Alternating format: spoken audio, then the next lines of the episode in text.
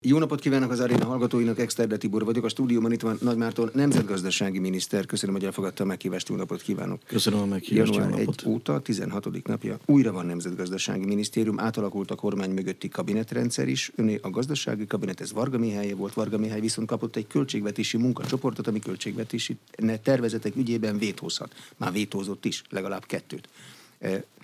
Racionális technikai átalakítás a kabinetrendszerben, a miniszterelnök hatalomtechnikai megfontolásai, ha valakinek ad, akkor valakitől elvesz, a gazdasági sajtóban száz oldalakat elemezik ezt a döntést. Igen, és most már túl sokat is. Remélem ez az utolsó kérdés ezzel kapcsolatosan. Nem kell belelátni semmilyen hatalmi politikai kérdést. Ez egy technikai munkaszervezési kérdés. Így hatékonyabban tudunk működni, a miniszterelnök munkáját segíteni, a kormány munkáját segíteni. Ez csak arról szól, hogy így gyorsabban, hatékonyabban mennek a dolgok. Munka van, és dolgozni kell. Ennyi. De elmagyarázható, hogy mi ennek az egyszerű ember számára is felfogható logikája? Ugye, Tehát sok helyről kapott ö, ön ö, területeket. Ugye alap, alapvetően ö, ugye látszik az, hogy ö, most már ö, a korábbi válságkezelésről átfordulunk egy ö, növekedés helyreállítási ö, célra. Itt a gazdaságot koordinálni kell. Valójában ez egy ilyen koordinatív szerepkör. Sok miniszter között megoszlik a gazdaság irányítás, mindenki kap egy szeletet ebből, és alapvetően ezeket össze kell hangolni, hogy a gazdaság stratégia az konvergens legyen, legalábbis az elemeit tekintve, ne pedig divergens. Ez csak erről szól. És itt a racionalitás mentén megyünk, a gazdasági kabinetet a gazdasági miniszter vezeti, a költségvetés felett pedig a pénzügyminiszter felügyelet gyakorol, ami nagyon helyes is, tehát ezeknek a, a, a hatását meg kell becsülni, a fiskális prudencia fontos. A gazdasági kabinet a gazdasági irányok kijelölésében mondja meg, hogy merre van az előre? Hát van a stratégiai része, hogy adott esetben merre lehet az előre, a másik pedig a, a minisztereknek vannak előterjesztései, amiben különböző akciókat, lépéseket tesznek. Ugye el kell dönteni, hogy ez a megfelelő gazdasági irányítás, vagy gazdaság stratégia mentén történik-e, vagy erről letérünk-e, akkor vissza kell rángatni, illetve hát ugye vannak olyan előterjesztések is, ami egyszerűen költségvetési hatás nélkül, vagy költségvetési hatással járnak. Itt van az a kérdéskör, ahol költségvetési hatás is megjelenik, hogy erre kell a pénzügyminiszternek egy bólintást tennie, hiszen közben meg kell tartani a költségvetés egyensúlyát is. A költségvetési hatással nem bíró tervezet az nem egyenlő a lényegtelen dologgal? Nem, nem kerül pénzbe akkor? Nem, nem, ez egyáltalán nem igaz, hiszen a, a, a, a, a kormány vagy az állam az nem csak úgy tud beavatkozni egy gazdaság működésébe, hogy valamilyen fiskális hatása rá, hanem adott esetben szabályozói lépéseket is tehet. Mondok egy példát, az elmúlt időszakban ugye többször bevezettük a, a kamatstoppot a, a KKV-k esetén is, a lakossági ö, jelzálókitelek esetén is. A kamatstopp aznak nincs fiskális költsége, az egy szabályozói lépés, amiben jövedelmet csoportosítunk át a bankrendszerből az ügyfelek felé. Itt ennek nincsen költségvetési hatása, ha így nézzük. 2023-ra ö, nagyon erős vállalásokat tett ön is, és a kormány is. Le kell birkózni az inflációt, vissza kell hozni az országot a növekedési pályára. 2024 van. Valamelyik sikerült? sikerült. 2023-ban azért nagy vállalásokat tett a, a kormány, illetve a miniszterelnök azzal, hogy azt mondta, hogy a, az inflációt letörjük, és egy számjegyű lesz az év végére. Ez be is következett, sőt, nem csak egy, egy számjegyű lett, hanem lényegében 5,5%-ot csökkent decemberben, ami nagyon sok elemzőt meg is lepett. Azért nézzünk vissza egy kicsit az inflációra, hogy, hogy hogyan alakult ez ki ö, idő ö, rendiség tekintve. Ugye 21 közepétől kezdett el igazán emelkedni az infláció, egy ö, ö, 3-4 százalékos szintről, és 2023. januárjában tetőzött 25,7 százalékon, tehát lényegében felszaladt 20 százalékpontot másfél év alatt. Egy év alatt pedig le tudtuk törni 5,5-re. Tehát magyarán ilyenkor többször elmondom azt, hogy az infláció milyen gyorsan jött, olyan gyorsan el is tudtuk tüntetni. Ezt csak akkor lehet eltüntetni ilyen gyorsan részben, ha az infláció kínálat oldali. azaz az energiárak miatt történt mindez, az árfolyam hatás miatt történt mindez, és az úgynevezett ár-profit spirál miatt, tehát a vállalatok elkezdték beárazni a, a fogyasztói árakba a, a lényegében a költségeket, de a költségeken túl még többet, hogy profitra tegyenek szert. Profit húzta infláció. Így van, a profit húzta infláció. Na most ez mind a három leépült, hiszen az energiárak stabilizálódtak, az árfolyam stabilizálódott, és már nem képesek akárhogy árat emelni, hiszen kiárazzák magukat a piacról, elveszítik a piaci részarányukat, sőt, erre úgy reagál a, a gazdaság, hogy a fogyasztás csökken. Ezért ezt nem teszik meg. Mind a három tényező eltűnt, és az infláció, én többször elmondtam, hogy az inflációban ez 70-80 os hatás volt pont ezek a hatások azok, amik megjelentek, és ezek a hatások tűntek el. Ezeket a hatásokat, hogy gyorsabban tűnjön el, a kormány beavatkozásai segítették. Például az online árfigyelőrendszer, vagy éppen a kötelező akciózás pont azt a versenyt generálta, ami az élelmiszer kereskedelemben nem engedte meg a további áremelkedést. Vagy az energiárak esetén beavatkoztunk, és megfogtuk a szerződéseket, a, főleg a vállalatok esetén, hogy ne szálljanak el a áramköltségek. De hát a rezsivédelem is fennmarad, gondoljunk bele, hogy mi történt volna, hogyha a rezsivédelem nincs meg. Milyen infláció alakult volna ki? A rezsivédelemnek a, a, a, a megtartása, illetve hát lényegében a, az átlagfogyasztásig, az mind azt szolgálta, hogy ezt az inflációt le tudtuk törni. Tehát ezekben szerintem nagyon sikeres volt a kormány, és betartotta az ígéretét. A reálbérek tekintetében is betartotta az ígéretét, hogy a reálbérek elkezdenek növekedni év végével. Ez szeptember óta megtörtént, különben 12 hónapon keresztül csökkentek szeptember óta a reálbérek, tehát az azt jelenti, hogy a infláció magasabb volt, mint a bruttó bérek. Németországban különben 6 hónapja, 6 hónapig csökkentek, Csehországban 8 negyedéven keresztül, tehát lényegében 24 hónapon keresztül. Tehát azért azt lehet látni, hogy mindenhol csökkentek a rábérek, de ezt is megfordítottuk, szeptember óta emelkednek, és jövőre már a reálbérek emelkedése akár elérheti a 6%-ot is, hiszen a bruttó bérek az én véleményem szerint akár elérhetik a 12%-os emelkedést is. Ne felejtsük el, hogy most már vannak bejelentések nagyobb cégektől a feldolgozóiparba, Audi, vagy a kereskedelembe, a, a Spár, 11% fölötti béremelésekkel. És a pedagógus béremelés, ami 32,2%-os, ha beszorozzuk azzal, hogy mekkora a foglalkoztatáson belüli aránya, azt kapjuk, hogy egy százalék ponttal emeli azonnal a nemzetgazdasági átlag bruttó béreket. De, bocsánat, mennyi az infláció lebirkózásában a magyar kormány izma? Az energiaárak azok maguktól is estek. A piaci verseny, ha ki túl emel, azt kiszúrja a piacról. Ehhez nem kell a kormány beavatkozása. Menjünk vissza ide, ez nem teljesen így van, mert az, hogy az energiaár esik a piacon, az rendben van. De az, hogy a szerződésekből milyen gyorsan jelenik meg, oda be kell avatkozni. Ugye Magyarországon, ha emlékszik mindenki rá, többször felhívtuk a figyelmet, hogy amikor már az energiárak elkezdtek konszolidálódni, és azt láttuk például 23 elején, hogy az áramár meg a gázár el kell csökkenteni, csökkenni, hopp, azt láttuk, hogy a vállalatok ebből semmit nem éreznek, mert fix szerződésekbe voltak bent, és ezek a szerződések magas áron kerültek megkötésre. Azaz a piaci ármechanizmusok nem mentek át a szerződésen keresztül a tényleges költségeibe a vállalatoknak. Bele kellett nyúlni. És ezért például a fix váltó szerződéseket a KKV-k esetén fel lehetett mondani. Vagy azok, akik 200 euró fölött kötöttek áramszerződéseket, azokat keppeltük 200 eurón. Tehát igenis a kormánynak nagyon erős beavatkozása van arra, hogy a termelési költségekbe ezek az energiárak meg, megjelenjenek minél hamarabb, és azt a fajta tehetetlenséget, hogy a vállalati szektor beleült ezekbe a fix kedvezőtlen szerződésekbe, az igenis feloldotta. De van annak valami ára? Ezt kalkulálják, hogy a polgári jogi szerződésekbe ilyen vészhelyzeti belenyúlás az végül mibe fog kerülni? Ez Igen, a bizalmat nem erősít. E, de a kereskedőknek volt erre ebből költsége, és a fiskális politika ezeket a költségeket kifizette. Tehát mi ezeket a költségeket álltuk. A KKV-k esetén is, a, a fix változóból, vagy éppen a, az áram 200 eurós max, ezeket álltuk. Tehát a, amikor arra visszanézünk a költségvetésre, ezek, ezeknek a lépéseknek a fiskális hatás az mind benne van a 2023-as költségvetésben. Enélkül például az infláció nem tudott volna csökkenni Magyarországon. Azért nézzük meg, hogy ma már a termelői árakban ö, nem infláció van, hanem defláció van, negatív. Azaz azt jelenti, hogy csökkennek az árszínvonal, csökken.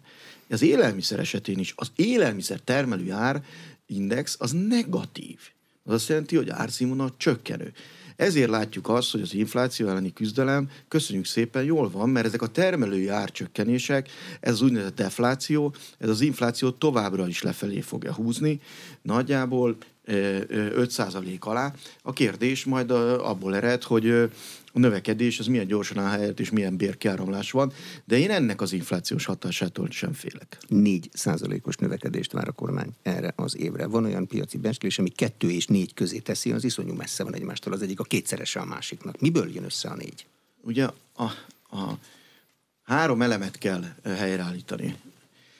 Tehát a gazdaság helyreállása, az sem történik magától. Ahogy az infláció sem megy le magától, ide egy aktív kormány kell, helyre kell állítani a növekedést. Ebben három tényező van. Az egyik a fogyasztás, aminek ami, ahol két helyen kell helyreállítást, egyrészt a reálbérek növekedése, az meg is valósul, sőt, ugye a minimálbéremeléssel 10-15 százalékos ez garantálható, illetve látszik a, az idei évi béremelkedések, ez meg is ö, ö, valósul, a pedagógus béremelésekkel meg pláne. Tehát van egy reálbér emelkedést, amit helyreállított már, azt gondolom, a kormány.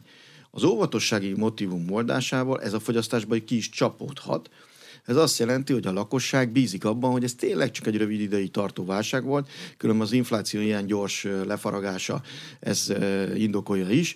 A, a növekedés után egy lényegében tavalyi év nulla alatti szám, tehát egy enyhe recesszió után itt egy nagyobb visszapattanással ezt visszanyerheti, és azért Magyarországon a megtakarítás azért nagyon magas. A pénzügyi vagyona a lakosságnak GDP arányosan messze az uniós átlag fölött van, tehát ezek, ebből lehet fogyasztani. Tehát itt ezt meg kell nyerni, ezt a Bocsánat, az óvatossági motivumot említette. Az Igen. elmúlt 20 évben rettentő mennyiségű válságon mentünk át. 2008, aztán a devizahiteles válság, ott is megégettük magunkat, aztán jött egy Covid, aztán jött egy háború, aztán jött a 25%-os infláció. Azt tanultuk meg, hogy amit ma el tudunk tenni, rosszabb időkre azt el kell tenni. Ezt mi fogja oldani? Igen, de alapvetően azért azt kell látni, hogy a, főleg a Covid-válság előtt a megtakarítási ráta, tehát az azt jelenti, hogy a jövedelmükből mennyi részt takarítunk meg, az egy ilyen 8 kötőjel 10 százalékos volt. A Covid-válság után, illetve az energia krízis után, amit láttunk tavaly, mint nagyon nehéz év a lecsapódása, bőven 10 százalék fölé ment a megtakarítási ráta. Ez nem a sajátja a magyar gazdaságnak, ez helyre tud állni. Ez akkor áll helyre, hogyha az a válság ténylegesen azt gondoljuk, hogy mennyire tartós. Mennyire tartós. Tehát, hogyha azt gondoljuk, hogy ez az energiaválságot a, hosszabb ideig fogjuk nyögni, és a kormány nem volt, lett volna képes ilyen gyorsan, hatékonyan stabilizálni a helyzetet, akkor ez az óvatossági motivum fenn kell, hogy maradjon. De mi nem gondoljuk ezt, hiszen azért a tavalyi évben azért mindenki egyetért azzal, hogy a kormány azért stabilizálta a helyzetet, ha megnézzük a rétingeket, tehát az, az ország vagy a, az államadóságnak a hitelbesorolását, egyedül a Standard Pool ö, ugrott egy nocsat, a többiek szinten tartották a besorolásunkat, ugye 3B, tehát alapvetően túlmentünk ezen a dolog, és a legnagyobb probléma az, hogy egy folyófizetési mérleg hiány van, külkereskedelmi hiány van, költségvetési problémás ikerdeficit, ez megszűnt. Nincs ikerdeficit. Sőt, még egyszer elmondva, szeretném hangsúlyozni, hogy a tavalyi külkereskedelmi egyenleg 10 milliárd eurós többletet mutat. A folyófizetési mérleg is szuficites. Azaz áramlik be az euró a gazdaságba. Tehát ez egy stabilizációs kérdéskör, és én azt gondolom, hogy ez bizalmat fog, ha lassan is, de bizalmat hoz a, a, a magyar gazdaságba, és a lakosság részé is ezért fogyasztani fog. Elkezdünk fogyasztani. A beruházásokat kell növelni ahhoz, hogy a második elem is ott legyen a 4%-ban? Ugye önmagában a fogyasztás beruházást fog okozni, hiszen hogyha megnézzük a beruházás visszaesését, ami jelenleg a gazdaságban folyik, ez valójában a belgazdasági szektorok, a belgazdaságra ö, ö, ö, termelő, vagy úgymond a belső kereslettől függő szektorokban jelentkezik meg. Ez látszik a kiskeredatokban. Így, ez van a kiskeredatokban, de emiatt például az élelmiszeriparban esik vissza a beruházás, termelés és beruházás, építőipar, termelés és beruházás, logisztika, termelés, beruházás, tehát mind, mind olyan dolog, ami a belső kereslettel van összefüggésben. Ha a fogyasztás visszatér, akkor visszatér a belső keresletet termelő ágazatoknak az aktivitása, és visszatér a beruházás is. Hiszen egyelőre az export szektor, vagy az exportra termelő ágazatok, és annak beruházások köszönjük szépen jól vannak. Tehát az a pillér sértetlen. Ebben a pillérben pedig ez helyre tud állni. Ezt lehet segíteni hogy ezek a beruházások hamarabb helyreállnak. Van a Széchenyi kártyaprogram, a Baros Gáborba indítunk egy új elemet, a Baros Gábor plusz, de az csak már beruházásra lehet költeni. Tehát amikor azt lehet, sok kritika van, hogy hát olcsó hitel, stb. stb., de ez már csak beruházásra megy és kapacitásnövelésre, azaz a potenciális növekedést tudja javítani. Ne felejtsük el az élelmiszerbeszállítói programot, amit jelentősen megemeltünk, és végül az uniós felszabadított forrásokból a GINOP típusú források, amik a KKV-k beruházását támogatja, itt egy jelentős forrás fog rendelkezésre állni, és a kormány úgy dönt, ezeket a forrásokat minél hamarabb a gazdaságba kell csatornázni. Ezért a mi minisztériumunk a felelős. De itt mi szokott előbb lenni, a tyúk vagy a tojás? A KKV látja, hogy van kereslet, és akkor elkezd beruházni, vagy ő elkezd beruházni, mert valamiért látja a jövőt, vagy nagyon bízik a kormányban, és akkor előbb-utóbb lesz kereslet is? Igen, tehát ugye ezek várakozási kérdéskörök, tehát hogyha azt várja 2024-re, hogy lesz kereslet, lesz fogyasztás, akkor ő kezd készletezni, a termelés újra beindítja, és kezd beruházni.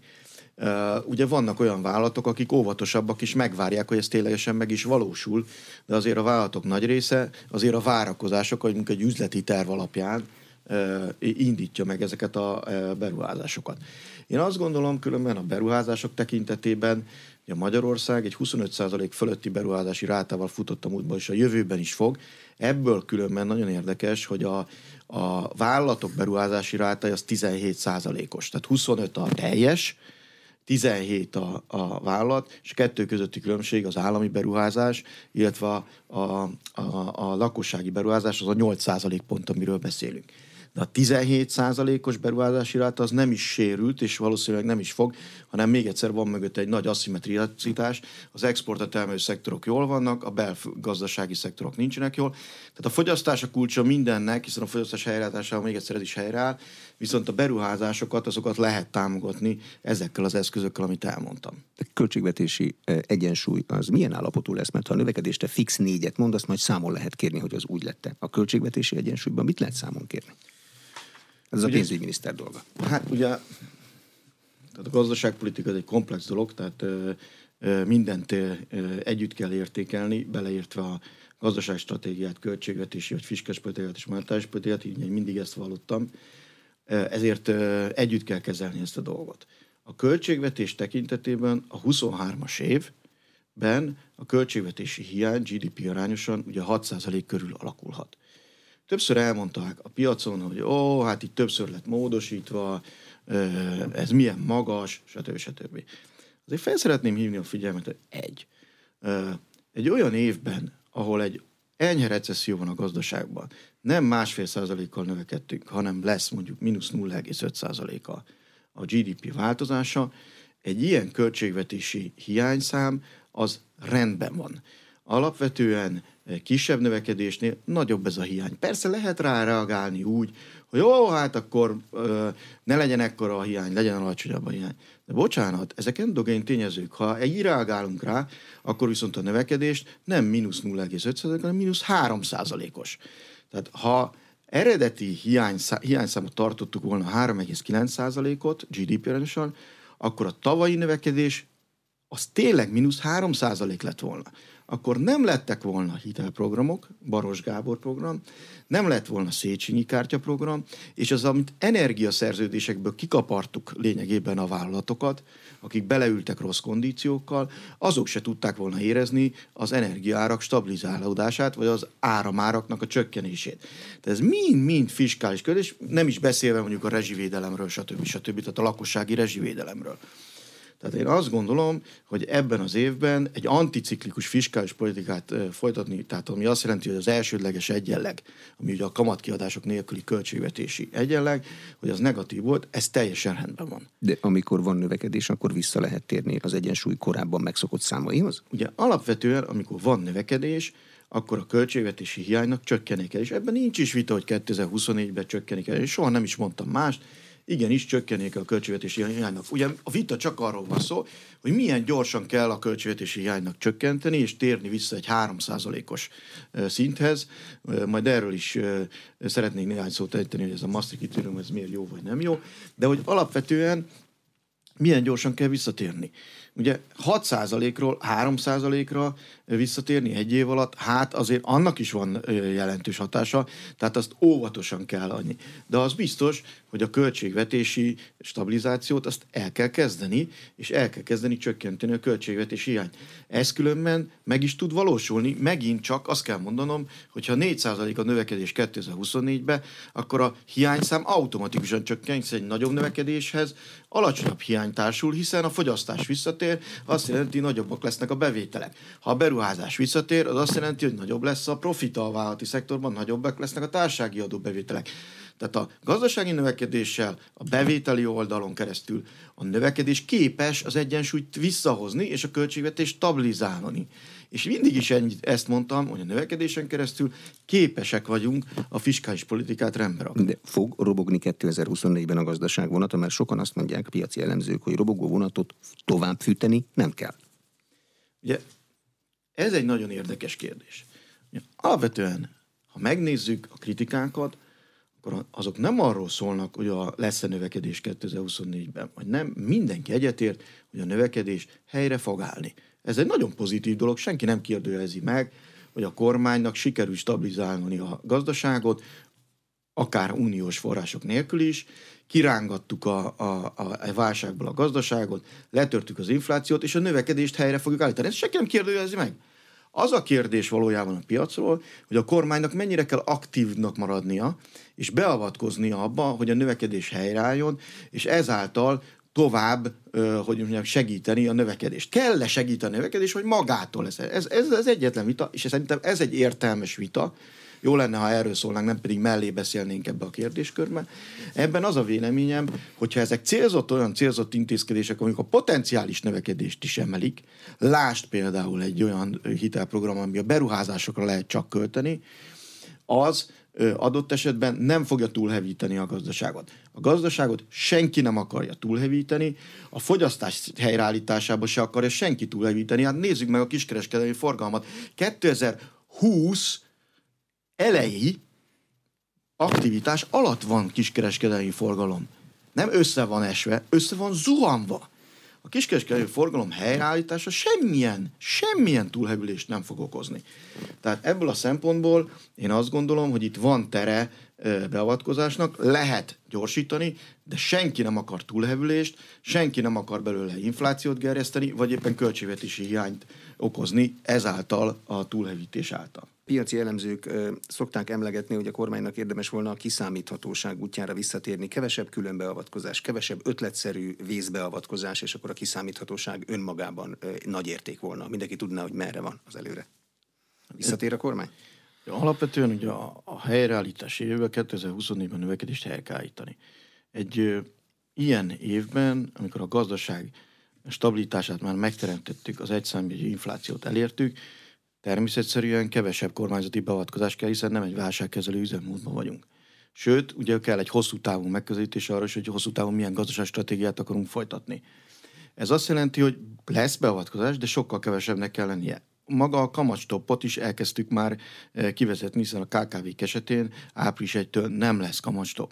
Az extra profit adóknak egy részét is megfeleztük, főleg ugye a, a bankrendszerbe, vagy a gyógyszergyártók esetén. Tehát lehet látni, hogy a válság kezelési üzemmód alább hagy, de azért még azt kell mondanom, hogy a helyreállítás évben, a növekedés helyreállítás tekintetében a kormánynak van dolga. Akkor van vége a válságnak, amikor megvan a 4%-os növekedés? Akkor azt mondhatjuk, hogy nem kell több beavatkozás, a gazdaság most már magától fog menni? Akkor van vége a akkor sikerül a gazdaságot stabilizálni, hogy a 2024-ben is és 2025-ben is egy jó növekedési pályát tudunk felmutatni. Ez azt jelenti, hogy 2024-ben és 2025-ben is 3 és 4 százalék közötti növekedést tudunk elérni. Ekkor mondhatjuk azt, hogy a gazdaság visszatért a növekedési pályára, a konvergenciára, hiszen azért közép-hosszú távon az a cél, hogy fölzárkozzunk, és ez a felzárkózás folytatódjon. Ehhez van egy ciklikus ö, feladatunk, tehát magyarán vissza kell húznunk a növekedést ehhez a pályához, és van ezen túlmenően egy trendszerű feladatunk, hogy hosszú távon ezt a pályát garantáljuk. Tehát itt rövid távú és hosszú távú feladatunk is van. Mivel kell a magyar államnak beszállnia az Európai Uniós támogatási versenybe? Mit kell ajánlania, hogy ide jöjjön, aki ide akar? Ja. Hagy kezdjem egy kicsit messzebbről. Van egy nagyon nagy probléma, amit én nem látok, hogy például a, a gazdasági döntéshozók megfelelően mérlegelnének, főleg az Európai Unióba. Ugye az unió, vagy a európai versenyképesség, hát, hogy is mondjam, az olcsó energia után darabokban van, bár már előtte is a digitalizációs ö, ö, versenybe hátra maradt, tehát csúszunk lefelé. Az egész Európa csúszik lefelé. Ebben az egész kérdéskörben föl sejlik, hogy hát azért a zöld és digitális, ugye double vagy két, kettős transformációt, azt végre kell hajtani. Közben vannak új iparágak, ilyen például az elektromos autózás, az AI, chipgyártás, stb. high-tech iparágak, amiben elindult egy ilyen támogatási verseny.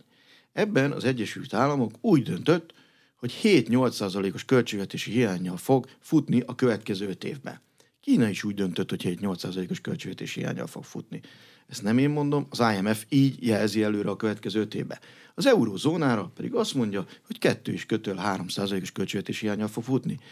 Kérdem én, ez mit is jelent? Hogy a három nagy régió között lényegében szétnyílás történik, hogy ki mennyi állami pénzzel aktiválja az új iparágakat és segíti, és ebben 5 év alatt 20 GDP 20%-ával többet költ az USA a saját támogatására, illetve Kína is az Unióhoz képest.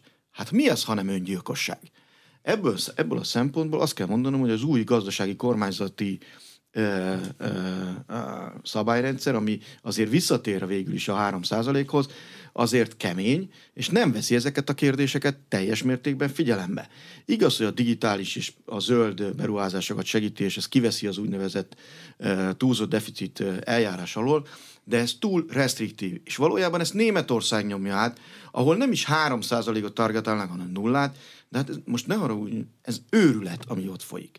Tehát az a gazdaság, amely tavaly recesszióban volt. És idén is azt mondja mindenki, hogy recesszióban van, helyre kéne állítani, a gazdaságot föl kéne pörgetni a potenciális szintjére, a munkahelyeket meg kell védeni, és ott állnak, és azt mondják, hogy a támogatási versenyben nem veszek részt, hagyom, hogy leépüljön az iparom, és lényegében egy deindustrializáció, nem reindustrializáció, egy deindustrializáció indul el. Hát ez öngyilkosság. És Németország nélkül az a baj, hogy az egész Európai Unió vesztes oldalon fog állni. És sajnos ez, a, ez alól Magyarország sem veteti magát. Magyarországnak ebből a szempontból, ebbe a támogatási versenybe érdemes beszállnia. De még egyszer, ez nem azt jelenti, hogy a költségvetési hiányszámok felpúlnak és el kéne engedni, hanem arról beszélünk, hogy ez a költségvetési hiányszámot milyen ütembe kell csökkenteni a jövőbe. Vannak EKD támogatások, amiben ugye az FDI-t ide vonzuk, ennek a legekletás példája a legutóbb a BYD-nak a megszerzése. Rengeteg ilyen FDI-t lehet vonzani, ebben nagyon-nagyon sikeresek vagyunk, de ez a beruházás ösztönzés mellett a belgazdaságot is ösztönöznünk kell. Ezekre is van beruházás ösztönzési program, van hitelprogram, és lesz uniós pénz is. Alapvetően ebben kell nekünk azt csinálni, amit az elmúlt időszakban is csináltunk, nem szabad megállni, ez a fajta támogatási verseny, ez fontos. De mi lesz, hogyha az Európai Unió, mondjuk Németország ipara leépül, akkor a mi autógyárainkkal mi lesz? Hát ebbe egyelőre nem szeretnék belegondolni. Ala, azt lehet mondani, hogy azért a magyar gazdaságban, az FDI beáramlásban most már nem Németország az első, hanem Kóra és Kína. Tehát azért mi, hogy is mondják, diversifikáltuk ebből a szempontból. Nem engedhetjük meg magunknak, hogy a, az FDI vagy a külföldi működőtőke állományon belül kifejezetten csak nyugat-európai tőkeállomány legyen. Most már az ázsiai tőkeállomány is jelentős részt képvisel, azaz több lábra álltunk, legalább kettőre, ezért azért diversifikáljuk magunkat, de természetesen ezt mi meg fogjuk érezni. Ezért mondom mindig azt, hogy én, már elnézést, én nem szidom Németországot. Igaz, hogy elhibázott az egész gazdaságpolitika, ami ott folyik, de mi érdekeltek vagyunk Németország sikerében. Nekünk az a jó, ha ő sikeres, és akkor mi is sikeresek vagyunk. Egy nyugat és keleti tőke célpontjai vagyunk, amiben mi ezeket a kérdéseket ezt a két FDI forrást a lekeklektárs például autógyártásba összekapcsoljuk, és ebből a gazdaságunk nyer, fejlődik. Azt mondják örül, hogy az úgynevezett magas nyomású gazdaságpolitika híve. A, ö, magáról a fogalomról is nagyon érdekes vita zajlik a gazdasági sajtóban. Van, aki azt állítja, hogy e, ilyen a tankönyvben nincs is. Mi az a magas nyomású gazdaságpolitika? Ugye? Igen, ezt többször elmondtam, hogy én hiszek a magas nyomású gazdaságban.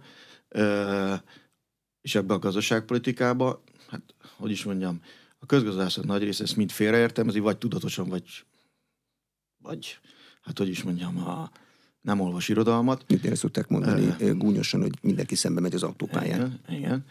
De hogy ö, ö, alapvetően az a baj, hogy nem érti senki, hogy mi ez a magas nyomású gazdaság, és teljesen máshogy definiálják. Jó lenne ezt rendbe tenni. Én elmondom, mit értek alatta és ezt szeretném hangsúlyozni, ezt többször elmondtam, tehát hogyha visszahallgatja pont mások az Inforádióban leadott interjúkat, ezt már többször elmondtam, de most megpróbálom még egyszer tisztába tenni. A magas nyomású gazdaság az arról szól, és ez egy középtávú gazdaságstratégiai lépés, hogy a potenciális növekedést hogyan tudjuk emelni. Nem ciklikus pozícióban emeljük a GDP-t, nem túlhevítjük a gazdaságot, hanem hogyan, vagy, hogyan tudjuk a potenciális növekedést, tehát a hosszú távú növekedést még magasabbra helyezni. Ezt igenis lehet magasabbra helyezni állami támogatásokkal. Lehet magasabbra helyezni olcsó hitelekkel. Ha ezek célzottak, ezek tényleg a beruházásokra mennek, és kapacitást bővítenek, és versenyképességet növelnek. Ezt meg lehet tenni. A magas nyomású gazdaságban az is a magáé, hogy van jelentős béremelkedés. Ez igaz. És erről az oldalról támadják ezt az elméletet, hogyha van magas béremelkedés, akkor abból bizony infláció lesz, és a magas nyomású gazdaság egy rémálom, hiszen infláció lesz belőle. Az az állítás, hogy nem. Mert van olyan béremelkedés, amiből nem lesz infláció. Persze mindig ezt mondják, hogy a keresleti oldalon akkor többet kap a fogyasztó. Elfogyasztjuk, meg a költségek növekednek a vállalatoknak, és akkor az árakba érvényesítik a fogyasztárakba. De bocsánat, pont tan- most tanultuk meg, hogy nem lehet érvényesíteni az árakban, mert visszaesik a kereslet, vagy kiárazza magát a piacról ez a vállalat. Ezért a magas béremelkedés, ami meg is fog valósulni idén és a következő években is, az abban fog kicsapódni, hogy a vállalati szektor konszolidálódik, azaz a termelékenység és a hatékonysága növekedni fog, mert kényszer alá helyeződik a vállalat, hogy ezt a költségnyomást, ami a béreken keresztül valahogy kitermelje. És nem az árakban tudja kitermelni, mert azzal elbukik, hanem a hatékonyság növekedésébe. Kétfajta hatékonyságot tud növelni. Mérethatékonyságot, meg skála hatékonyságot. A mérethatékonyság azt jelenti, hogy nagyobb lesz. Ez azt jelenti, hogy meg fogják vásárolni egymást a cégek. A KKV szektorban kevesebb cég lesz. De a termelés ugyanannyi lesz és a foglalkoztatott ugyanannyi lesz, csak kevesebb céggel, azaz nagyobbak lesznek a cégek. Konszolidáció lesz, és konszolidátorok lesznek, akik föl fogják vásárolni a többieket. Ezekből lehetnek nemzeti bajnokok, új nemzeti bajnokok, most is vannak nemzeti bajnokaink, MOL, OTP, Richter, Forage, stb. stb. Lesznek új nemzeti bajnokaink. Ez egy jó dolog. A mérethatékonyság miatt pedig a potenciális növekedésünknek a skála hatékonyság azt jelenti, hogy vertikális integrációk alakulnak ki, azaz több tevékenységet helyeznek egyetlen cégbe. Ez nem csak a mérettel alakulhat ki, hanem szinergikus hatásokkal, hiszen olyan cégeket vásárolnak meg, hogy egyes elemeit veszik meg a termelési láncnak ezek erre nagyon nagy szüksége van a gazdaságnak. Tehát valójában a magas nyomású gazdaság nem csak felülről ad egy nyomást, hogy mindenki beruházzon, hanem alulról is ad egy nyomást, hogy a vállalati szektornak most már tényleg itt az ideje, hogy hatékonyságot növeljen, termelékenységet növeljen, és ennek az egyik, ha így nézzük, legkönnyebb példája, az az, hogy tényleg konszolidáció lesz. Még egyszer, lesznek konszolidátorok, már most is vannak konszolidátorok, felvásárlások lesznek. Milyen hatása lesz ennek ön szerint a nemzeti tulajdonra? A konszolidátorok mindenképpen magyarok lesznek? Már most bírják a hatékonyabb termelési kultúrát? Vagy ide jönnek azok, akik ezt külföldön már bírják? Természetesen a mi gazdaságpolitikunk egy patrióta gazdaságpolitika, tehát mi szeretnénk, hogyha ezek magyarok lesznek. Nem véletlenül használtam azt a szót, hogy nemzeti bajnokok. A nemzeti bajnokok azok nem külföldi tulajdonban lévő cégek. Természetesen a magyar gazdaság abból a szempontból is duális, hogy van egy külföldi tulajdonú ö, ö, gazdasági ágazatok, és vannak tipikusan magyar tulajdonú gazdasági ágazatok. Természetesen nem az autóiparról beszélek, vagy az elektronikai gépgyártásról beszélek, hogy ott fog megvalósulni ez a konszolidáció, hiszen az ő hatékonyságuk nagyon magas, a multik hatékonysága nagyon magas. Hanem azokról a szektorokról beszélek a magyar tulajdonú, pont a belgazdaságban vannak, ilyen az élelmiszeripar, ilyen a építőipar, ilyen a kereskedelem, ilyen a logisztika, ott fognak megvalósulni ezek a konszolidációk, és ebből adódóan egy sokkal magasabb versenyképesség fog kialakulni.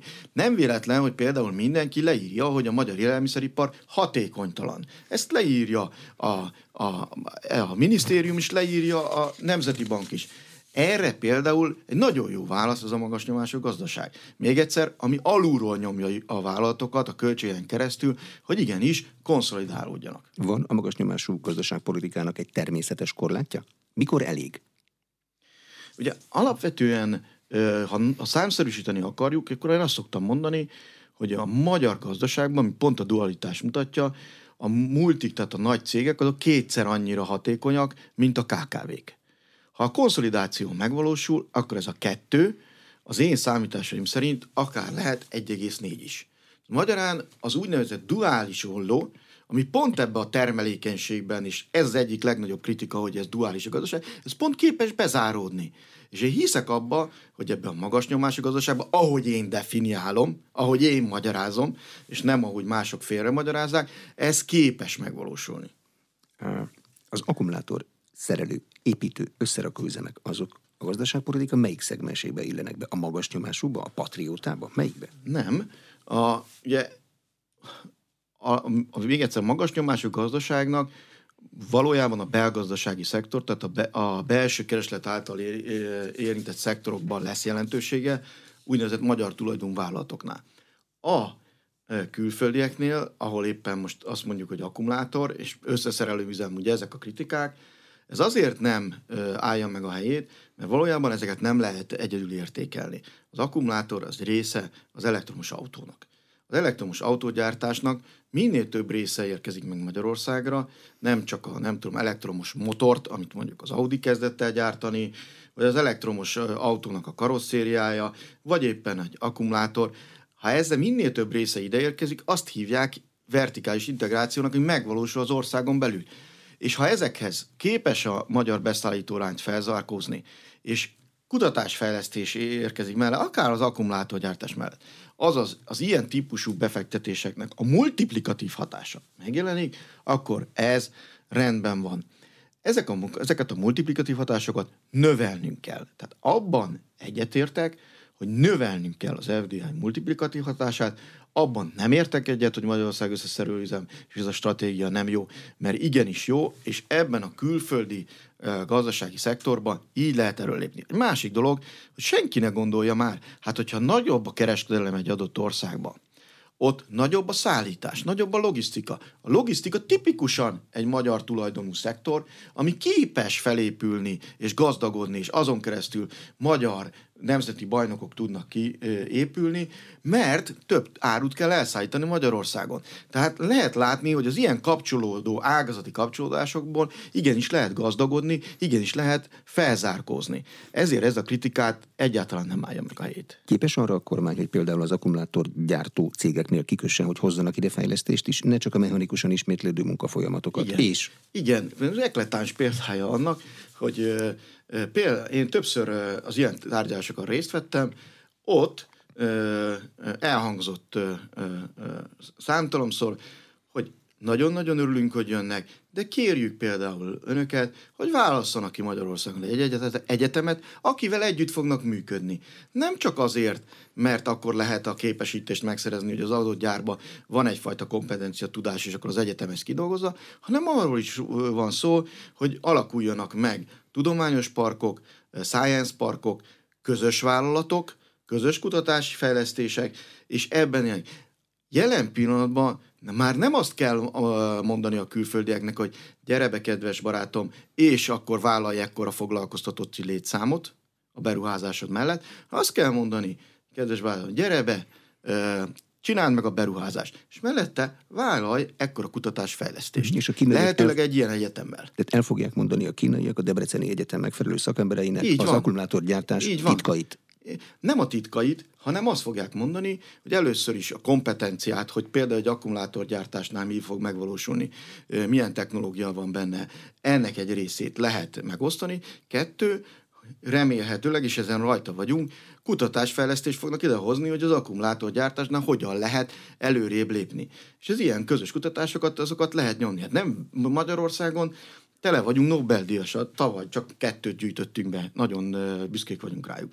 Tehát megvan az a kompetencia, amivel a kutatásfejlesztést lehetne ö, növelni. Ezt kívják különben a FDI úgynevezett horizontális multiplikációjának, és ugye a vertikálisnak az, hogy a beszállítókat megpróbáljuk alátolni, akár egy akkumulátorgyártás esetén is. A törvény szerint független Magyar Nemzeti Bank kamatpolitikáról mi a nemzetgazdasági miniszter véleménye most?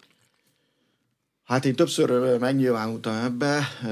Ugye jelen pillanatban is azt gondolom, hogy a jegybank az jó úton van, elkezdte a kamatcsökkentést, 75-ös éve megy, azt nem tudom elhallgatni, hogy tovább is azt gondolom, hogy túl óvatos a jegybank, túl óvatoskodja az egész dolgot. Kíváncsi leszek a következő lépésére, hiszen az infláció decemberben 5,5% volt, a, a jegybanki ö, ö, ö, alapkamat ugye ennél sokkal magasabb, 10,75. De egy bank törvény szerint csőlátó, csak az inflációt nézi, Igen, és azt mondja, hogy a számít, globális hogy kockázatai van. Az, számít, hogy mennyi a reálkamat. Tehát azért a cseheknél, a, ha így nézzük, ugye az infláció az magasabb, a, a jegybanki alapkamat meg sokkal-sokkal alacsonyabb. És ugyanez igaz például a, a lengyelekre is. Tehát például mondjuk a, a cseheknél 6,2 százalék, a románoknál 6,6 százalék az infláció, és 7 százalékos az alapkamat. A lengyeleknél 6,1 százalék az infláció, és 5,75 az alapkamat. Tehát, hogy nálunk több mint 5%-os a visszatekintő reálkamat, tehát a kamatlábat összevetni a decemberi inflációval. Ha meg előre tekintő inflációt nézek, hogy jövő decemberben mennyi lesz az infláció, akkor bőven akár a 6%-ot is kapargatja. Tehát az a kérdés, hogy ekkora reálkamattal tényleg kell futni, ennyi a lényeg. Ez arról szól, hogy az irány jó, lehetne a jegybank egy kicsit bátrabb is. Miért érzi gazdasági miniszterként, nemzetgazdasági miniszterként feladatának azt, hogy edukációs tevékenységet is folytasson, véleménycikkeket ír, szerencsére hosszú rádióinterjúkat ad, meg is kapja, hogy a gazdasági cár, legutóbb azt mondta erről talán Lendner Csaba, hogy bár a jegybank elnöki székre tekintget, tehát szemtalan kritikát Jó, kap. Hát ezek, ezek ilyen legykák, meg belegondolások, mi ilyesmi, nem erről van szó. Én szeretem azt uh, uh, mutatni, hogy ami a nemzetgazdasági miniszter fejében van, azt mindenki értse, és ebben transzparens akarok lenni. Tehát a kommunikációban ezért járok az Inforádióba is, ezért vannak véleménycikkek, ezért van akár hosszabb kifejtőjelegű elemző cikkek, hogy, az, hogy, hogy mindenki értse, hogy merre felé megyünk, és milyen kontextusban dolgozunk. Szerintem ez egy jó dolog, nem kell kitalálni, hogy valaki mit akar csinálni. Ebből a szempontból szerintem a transzparencia jó, Ilyen tekintetben vannak is kritikák, hiszen azért látjuk, hogy a kritikák megjelennek. Még egyszer én nagyon örülök annak, hogy senki nem kritizálja azt, hogy a kormánynak sikeres volt a, válságkezelő politikája, és az inflációt letörte, és a növekedés is helyre fog állni. Csak abban van a vita, hogy a növekedés helyreállítása során a kormánynak mennyire kell aktívnak lenni. De ha a nemzetgazdasági miniszter gondolkodása transzparens, mert válaszol következetesen a kérdésekre, az egyben azt is jelenti, hogy a kormány gazdaságpolitikája az ez? A kormány gazdaságpolitikája, ha ránézünk arra, az a következő célt tűzi ki magam elé, 2024-ben helyre kell állítani a növekedést. A helyreállítás során lesznek eszközök, amely során lényegében beruházás támogatás jelenik meg. Adott esetben a turizmus, ugye, ami nálam van, azt kell segíteni, stb. stb. Lesznek lépések. Én inkább azt mondom, hogy a ciklikus pozícióban, ciklus menedzsmentben ez a helyreállítás, ez megjelenik a kormány gazdaságpolitikája tekintetében. A közép és hosszú távú szempontból, hogy a versenyképességet hogyan tudjuk helyreállítani, és a tartós növekedés meglegyen, ebben én még egyszer hiszek ebben a magas nyomású gazdaságban, ami alulról még egyszer nyomja a vállalatokat is arra, hogy hatékonyság növekedés jelenjen meg. Ez egy, a gazdaságban önállóan tud megvalósulni. Ez a kormány szempontjából fontos, hogy ez a hatékonyság növekedés megvalósuljon. Fontos a nemzeti bajnokok kinevelése is. Ez az út megjelenik ebből a szempontból az egy kérdést, és a kormány el fogja dönteni, én ezekre javaslatot tegyek, hogy ebben az úton milyen lépésekre van szükség. Lesznek olyan javaslatokat, elfogad a kormány, lesznek olyan javaslatok, hogy nem fog egyetérteni. Olyan döntések, mint telekom cégvásárlás, reptérvásárlás, ez mind ebbe a koncepcióba illeszthető? Tehát ez ezért így, van? Így van, így van. A, a, a gazdasági növekedés helyettes tekintetében például a reptér, ez egy kulcsfontosságú dolog a turizmus tekintetében, de nem csak a turizmus, hanem a logisztika szempontjából is, ez nem csak ugye e, e, embereket, vagy utasokat, vagy, vagy turistákat szállít a repülőgép, hanem árut is szállít, és egyre jobban átterelődik az aircargóra az ilyen jellegű dolog. Nézzük csak a vörös-tengeri problémákat, ahol a nagy cégek ugye a hajók szállítását lemondják, és aircargo, tehát adott esetben repülőgép szállításra térnek át. Meg is állt a Suzuki. Így van, remélhetőleg csak egy hétre, mi velük különben állandó kapcsolatban vagyunk, de a többi autógyártóval is, tehát az Audi és a Mercedes is pontosan tudjuk napi monitoringban, hogy mi történik, itt fontos követnünk, de tudunk olyan cégekről, akik például átcsoportosítottak az áruszállítást hajóról repülőgépre. Ebből a szempontból még egyszer a repülőtér és a repülőfuvarozás nagyon-nagyon fontos. De reptér ugye az közel van a leütéshez? Így van. Ahogy mondtam, és ahogy miniszterelnök is mondta, hogy technikai kérdések vannak átra, közel van a leütése, adott esetben most a, a finanszírozókkal tárgyalunk, de adott, e, ez azt jelenti, hogy a finanszírozásnak a folytonosságát szeretnénk biztosítani. Nagyon aktív tárgyalások vannak, jól haladnak ezek a tárgyalások. Köszönöm a tájékoztatást. Az elmúlt egy órában Nagy Márton nemzetgazdasági miniszter volt az aréna vendége, a műsor elkészítésében Módos Márton főszerkesztő vett részt a beszélgetést a rádióban most felvételről hallották. Köszönöm a figyelmet, Exterde Tibor vagyok.